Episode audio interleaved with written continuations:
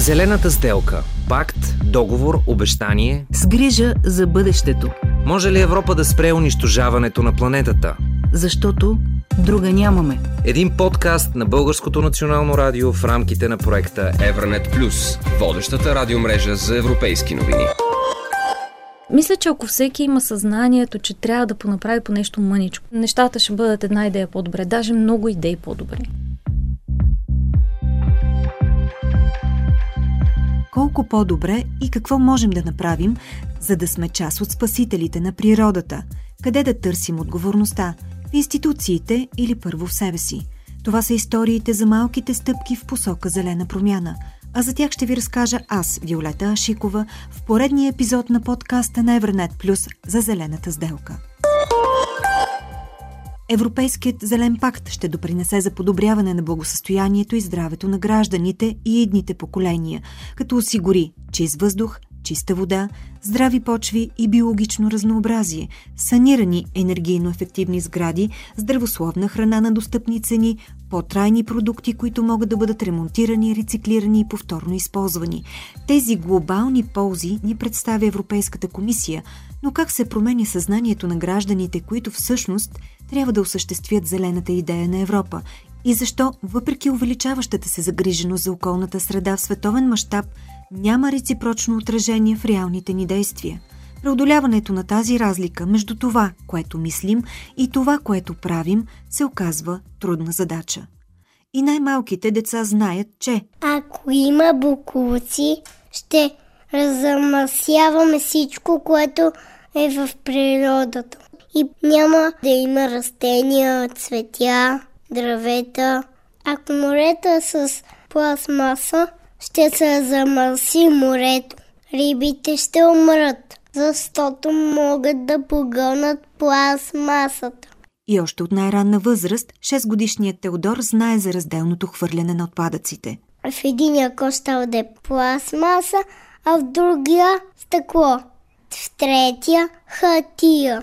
Разделният богук може да се рециклира. Многобройни проучвания доказват, че хората са все по-загрижени за околната среда в световен мащаб, но трудно се ангажират да пазят чиста средата, в която живеят, да пестят електричество, вода, да изхвърлят разделно буклука си. В тази история ние ще заложим на убеждението, че индивидуалното поведение в крайна сметка води до промяна на обществото, а оттам до голямата задача за спасението на природата. Климатичните промени, те са много бавни. Това не е като вчерашния сняг, а това са неща, които стават в продължение на години са с много малки изменения и ние никога няма да ги видим. Това са като, то, например, с жабата, която е сложена в тенджерата на котлона, водата се загрява постепенно, жабата се сваря защото тя ще не усеща разликата, докато ако пусне жабата в гореща вода, тя ще избяга, ще скочи, защото усеща разликата. И ние сме точно като жабата в тенджерата, в която се вари. И може би ще се сварим. А за да не се сварим като жаби под похлопак в гореща вода, пример, който ни дава софтуерният специалист Димитър Симов, ви предлагам истински истории за малки стъпки към зелена промяна с Димитър Симов, Пламена Стоянова, учен и преподавател в Софийския университет и Борислава Цанева, спедитор. Как се живее с идеята да имаш свои правила, но да срещаш стена – от неразбиране и неглижиране, разказва Пламена. Сега с тези кофи, които са за разделно събиране, в София в повечето места ги има това чудесно. Квартала, който съм винаги е препълнен с пластмаса. Мисъл, хората вече се понаучиха но трябва явно по-често да се изпразват. Отделно пък в по-малките градове на страната няма достатъчно такива кофи. Да речем, а моите родители живеят в Ямбол. Те са в сравнително голям квартал, сравнително чист, хубав квартал, който е близо до центъра. Там няма такива кофи те дори да искат, трябва да вървят поне 15 минути, за да си изхвърлят някъде разделно буклука. Те са възрастни хора, няма нужда да ви обяснявам, че сега ако ме нещо близко, да ще направят усилия, но иначе няма. Ежедневието на Борислава ни дава и други примери. Отивам в определен магазин, където си слагам в плодовете или зеленчуците, които съм взела. Единия път беше в прозрачен плик, другия път в а, трубата и ми казват, не мога да ви ги премеря. Така трябва да си вземете найлоново пликче от нашата. Ма викам, защото няма лого, няма нищо. Не вика, забранено ние да продаваме така. което у мене изключително много му задачи.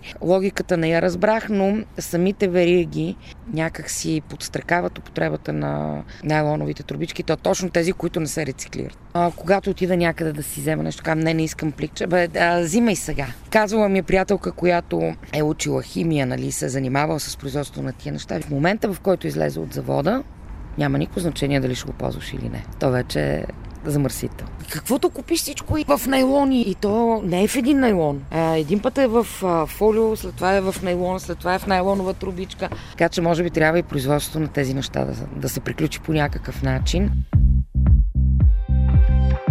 Всеки човек консумира продукти и услуги, които отделят въглероден диоксид в атмосферата.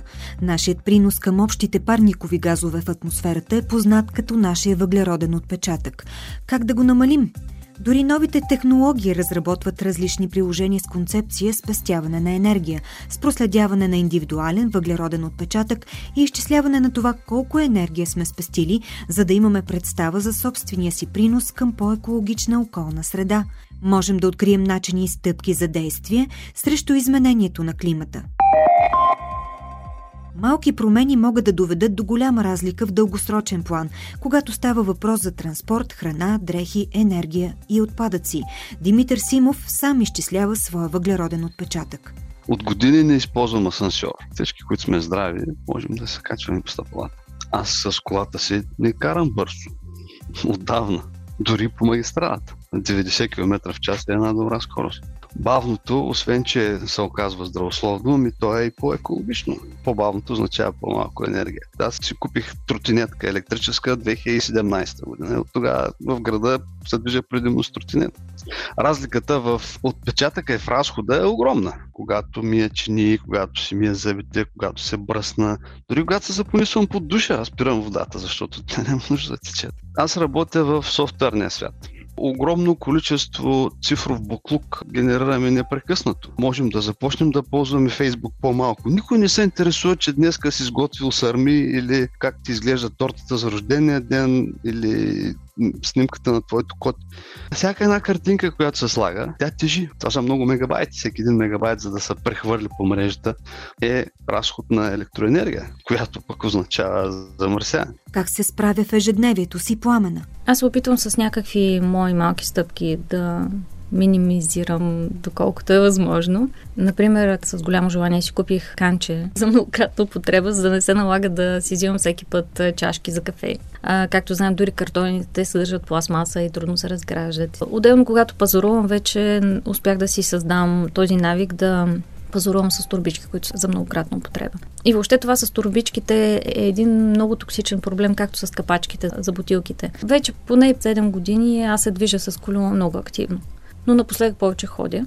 Ползвам градския транспорт и когато пътуваме извън града, комбинираме се за една кола или нещо този род. Другото, което правя, разбира се, изхвърлям си разделно букука, давам дрехи за рециклиране, дарявам дрехи за повторна употреба и напоследък избягвам да си купувам дрехи от изкуствени материи. Дрехите се оказа едни от големите замърсители в световен мащаб и стъпките на Борислава към зелената идея. Това, което се опитвам да направя за себе си и за семейството ми, съответно за държавата и земята като цяло, е да намалим въглеродния си отпечатък, като рециклираме всичко, което може. От детските години още имам навика да събирам хартията и да я предаваме за вторични суровини, но като цяло всичко останало гледаме да се рециклира. Ако има някаква статуетка или нещо друго, тъй като правим и благотворителни базари с дъщеря ми за нейна ученичка, влиза в употреба там.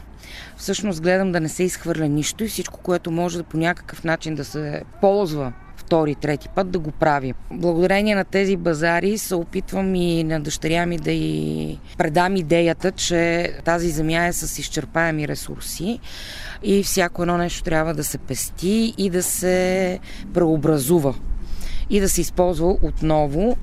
А, мисля, че това го схвана вече и го прилага много успешно и в училището. Има различни виждания откъде започва същинската промяна. Дали институциите и бизнеса трябва да са водещи или индивидуалните ценности, които се претворяват в дела.